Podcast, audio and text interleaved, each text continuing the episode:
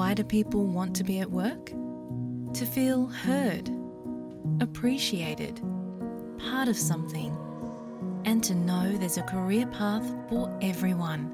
Inclusive workplaces are linked to increased innovation, productivity, and employee satisfaction.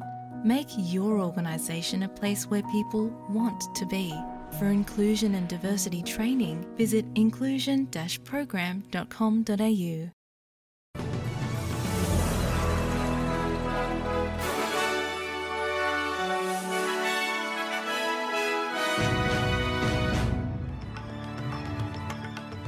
ਹਾਜ਼ਰੀਨ SBS ਦੇ news desk ਤੋਂ MP Singh ਵੱਲੋਂ ਆਪ ਸਭ ਦਾ ਗੂੜਾ ਤੇ ਨਿੱਘਾ ਸਵਾਗਤ ਹੈ।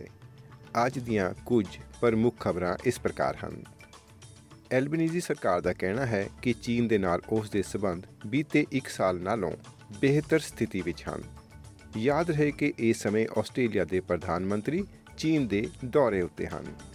ਸ਼੍ਰੀ ਐਲਬਨੀਜ਼ੀ ਅੱਜ 7 ਨਵੰਬਰ ਵਾਲੇ ਦਿਨ ਬੀਜਿੰਗ ਵਿੱਚ ਚੀਨ ਦੇ ਪ੍ਰਧਾਨ ਮੰਤਰੀ ਲੀ ਕੀਆਂਗ ਦੇ ਨਾਲ ਮੁਲਾਕਾਤ ਕਰਨਗੇ। ਇਸ ਤੋਂ ਪਹਿਲਾਂ ਇਹਨਾਂ ਨੇ ਰਾਸ਼ਟਰਪਤੀ ਸ਼ੀ ਜਿਨਪਿੰਗ ਨਾਲ ਵੀ ਮੁਲਾਕਾਤ ਕੀਤੀ, ਜਿਸ ਨੂੰ ਬਹੁਤ ਸਫਲ ਮੀਟਿੰਗ ਵਜੋਂ ਦਰਸਾਇਆ ਗਿਆ ਹੈ। ਚੀਨ ਦੇ ਰਾਸ਼ਟਰਪਤੀ ਵੱਲੋਂ ਸਬੰਧਾਂ ਵਿੱਚ ਇੱਕ ਨਵੇਂ ਯੁੱਗ ਦੀ ਸ਼ੁਰੂਆਤ ਵਜੋਂ ਸ਼ਲਾਘਾ ਕੀਤੀ ਗਈ ਹੈ। ਪ੍ਰਧਾਨ ਮੰਤਰੀ ਦਾ ਕਹਿਣਾ ਹੈ ਕਿ ਉਹਨਾਂ ਨੇ ਅੱਗੇ ਵਧਣ ਵਾਲੇ ਸਾਂਝੇ ਹਿੱਤਾਂ ਬਾਰੇ ਗੱਲ ਕੀਤੀ ਅਤੇ ਕਿਹਾ ਕਿ ਆਸਟ੍ਰੇਲੀਆ ਭਵਿੱਖ ਵਿੱਚ ਜਿੱਥੇ ਵੀ ਹੋ ਸਕਿਆ ਸਹਿਯੋਗ ਕਰਨ ਦਾ ਇਰਾਦਾ ਰੱਖਦਾ ਹੈ। ਪਰ ਜਿੱਥੇ ਲੋੜ ਹੋਵੇਗੀ, ਉੱਥੇ ਅਸਹਿਮਤੀ ਵੀ ਪ੍ਰਗਟ ਕਰਦਾ ਰਹੇਗਾ। ਪਰ ਗ੍ਰਹਿ ਮਾਮਲਿਆਂ ਦੇ ਸ਼ੈਡੋ ਮੰਤਰੀ ਜੇਮਸ ਪੈਟਰਸਨ ਦਾ ਕਹਿਣਾ ਹੈ ਕਿ ਇਹ ਚੀਨ ਹੈ ਜਿਸ ਨੇ ਅਸਲ ਵਿੱਚ ਸਬੰਧਾਂ ਵਿੱਚ ਤਣਾਅ ਪੈਦਾ ਕੀਤਾ ਸੀ ਅਤੇ ਮਹੱਤਵਪੂਰਨ ਹੋਵੇਗਾ ਕਿ ਸ਼੍ਰੀ ਐਲਬਨੀਜ਼ੀ ਕੋਈ ਰਿਆਇਤ ਨਾ ਦਿਖਾਉਣ। ਸੰਯੁਕਤ ਰਾਸ਼ਟਰ ਨੇ ਗਾਜ਼ਾ ਵਿੱਚ ਜੰਗਬੰਦੀ ਲਈ ਆਪਣੀਆਂ ਮੰਗਾਂ ਨੂੰ ਤੇਜ਼ ਕਰ ਦਿੱਤਾ ਹੈ, ਕਿਉਂਕਿ ਇਜ਼ਰਾਈਲੀ ਹਵਾਈ ਹਮਲੇ ਪਹਿਲਾਂ ਨਾਲੋਂ ਹੋਰ ਤੇਜ਼ ਹੋ ਗਏ ਹਨ। ਨਾਲ ਹੀ ਕਿਹਾ ਹੈ ਕਿ ਫਲਸਤੀਨ ਬੱਚਿਆਂ ਲਈ ਕਬਰਸਤਾਨ ਬਣ ਰਿਹਾ ਹੈ।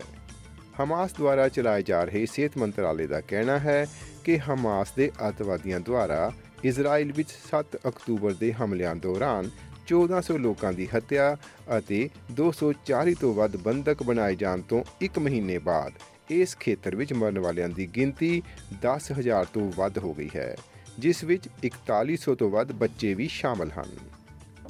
ਬਾਈਡਨ ਪ੍ਰਸ਼ਾਸਨ ਨੇ ਔਕਸ ਰੱਖਿਆ ਭਾਈਵਾਲੀ ਦੀ ਪ੍ਰਗਤੀ ਦੀ ਸਮੀਖਿਆ ਕਰਨ ਲਈ ਇੱਕ ਵਫਦ ਆਸਟ੍ਰੇਲੀਆ ਭੇਜਿਆ ਹੈ। ਇਹ ਵਫਦ ਕੈਨਬਰਾ ਲਈ ਰਵਾਨਾ ਹੋਇਆ ਹੈ ਅਤੇ ਆਸਟ੍ਰੇਲੀਆ ਦੇ ਨਾਲ ਪਰਮਾਣੂ ਸੰਚਾਲਿਤ, ਰਵਾਇਤੀ ਹਥਿਆਰਬੰਦ ਪਣਡੁੱਬੀਆਂ ਦੀ ਇਤਿਹਾਸਕ ਵਿਕਰੀ ਸਮਝੌਤੇ ਦੀ ਪ੍ਰਗਤੀ ਦੀ ਜਾਂਚ ਕਰੇਗਾ। ਗੌਰਤਲਬ ਹੈ ਕਿ ਆਸਟ੍ਰੇਲੀਆ, ਸੰਯੁਕਤ ਰਾਜ ਅਤੇ ਬ੍ਰਿਟੇਨ ਵਿਚਕਾਰ ਤਿੰਨ ਪੱਖੀ ਔਕਸ ਸਮਝੌਤਾ ਆਸਟ੍ਰੇਲੀਆਈ ਇਤਿਹਾਸ ਦਾ ਸਭ ਤੋਂ ਵੱਡਾ ਰੱਖਿਆ ਪ੍ਰੋਜੈਕਟ ਹੈ ਅਤੇ ਭਾਰਤ ਪ੍ਰਸ਼ਾਂਤ ਵਿੱਚ ਚੀਨ ਦੀ ਵੱਧਦੀ ਸ਼ਕਤੀ ਦਾ ਜਵਾਬ ਹੈ।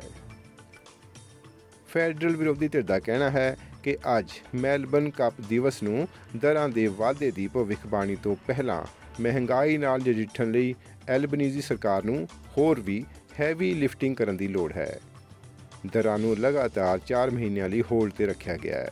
ਪਰ ਅਰਥਸ਼ਾਸਤਰੀਆਂ ਨੂੰ ਉਮੀਦ ਹੈ ਕਿ ਰਿਜ਼ਰਵ ਬੈਂਕ ਬੋਰਡ ਅੱਜ ਵਿਆਜ ਦਰਾਂ ਨੂੰ 0.25% ਨਾਲ ਵਧਾਏਗਾ। ਨਕਦੀ ਦਰ 4.35% ਤੱਕ ਜਾ ਸਕਦੀ ਹੈ।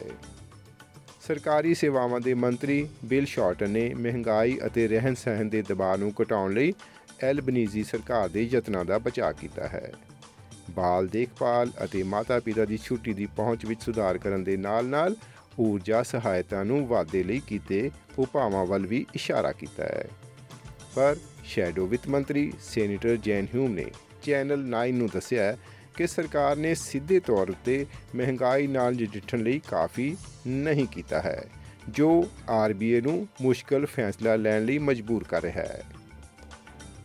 ਨਵੀਂ ਪੋਲ ਦਿਖਾਉਂਦੀ ਹੈ ਕਿ ਯੂਐਸ ਚੋਣਾਂ ਤੋਂ ਠੀਕ 1 ਸਾਲ ਪਹਿਲਾਂ ਡੈਮੋਕ੍ਰੈਟਿਕ ਰਾਸ਼ਟਰਪਤੀ ਜੋ ਬਾਈਡਨ, ਰਿਪਬਲਿਕਨ ਦੇ ਮੋਹਰੀ ਡੋਨਲਡ ਟਰੰਪ ਕੋਲੋਂ 6 ਸਭ ਤੋਂ ਮਹੱਤਵਪੂਰਨ ਰਾਜਾਂ ਵਿੱਚੋਂ 5 ਵਿੱਚ ਪਿੱਛੇ ਚੱਲ ਰਹੇ ਹਨ। Shri Trump Arizona, Georgia, Michigan, Nevada ਅਤੇ ਪੈਨਸਿਲਵੇਨੀਆ ਵਿੱਚ ਅੱਗੇ ਹਨ ਜਦਕਿ ਵਿਸਕਾਂਸਨ ਵਿੱਚ ਬਾਈਡਨ ਅੱਗੇ ਹਨ।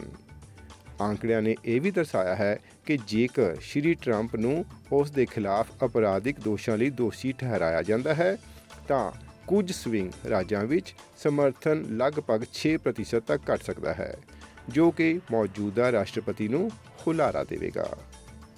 ਹੁਣ ਇੱਕ ਖਬਰ ਭਾਰਤੀ ਖਿੱਤੇ ਤੋਂ। ਇਹ ਖਬਰ ਚੱਲ ਰਹੇ ਵਿਸ਼ਵ ਕ੍ਰਿਕਟ ਕੱਪ ਨਾਲ ਸੰਬੰਧਿਤ ਹੈ। ਬੰਗਲਾਦੇਸ਼ ਨੇ ਨਜਮੁਲ ਹੁਸੈਨ ਸ਼ਾਂਟੋ ਅਤੇ ਕਪਤਾਨ ਸ਼ਾਕਿਬ ਅਲ ਹਸਨ ਦੇ ਨੀਮ ਸੈਂਕੜਿਆਂ ਸਦਕਾ ਕੱਲ ਖੇਡੇ ਗਏ ਕ੍ਰਿਕਟ ਵਿਸ਼ਵ ਕੱਪ ਦੇ ਇੱਕ ਮੈਚ ਵਿੱਚ ਸ਼੍ਰੀਲੰਕਾ ਨੂੰ 3 ਵਿਕਟਾਂ ਨਾਲ ਹਰਾ ਦਿੱਤਾ। ਟੀਮ ਨੇ ਜਿੱਤ ਲਈ ਲੋੜੀਂਦਾ 280 ਦੌੜਾਂ ਦਾ ਟੀਚਾ 7 ਵਿਕਟਾਂ ਗਵਾ ਕੇ 41.1 ਓਵਰਾਂ ਵਿੱਚ ਹੀ 282 ਦੌੜਾਂ ਬਣਾਉਂਦਿਆਂ ਹੋਇਆਂ ਪੂਰਾ ਕਰ ਲਿਆ। ਹਾਲਾਂਕਿ ਦੋਵੇਂ ਟੀਮਾਂ ਸੈਮੀਫਾਈਨਲ ਦੀ ਦੌੜ ਵਿੱਚੋਂ ਲਗਭਗ ਪਹਿਲਾਂ ਹੀ ਬਾਹਰ ਹਨ।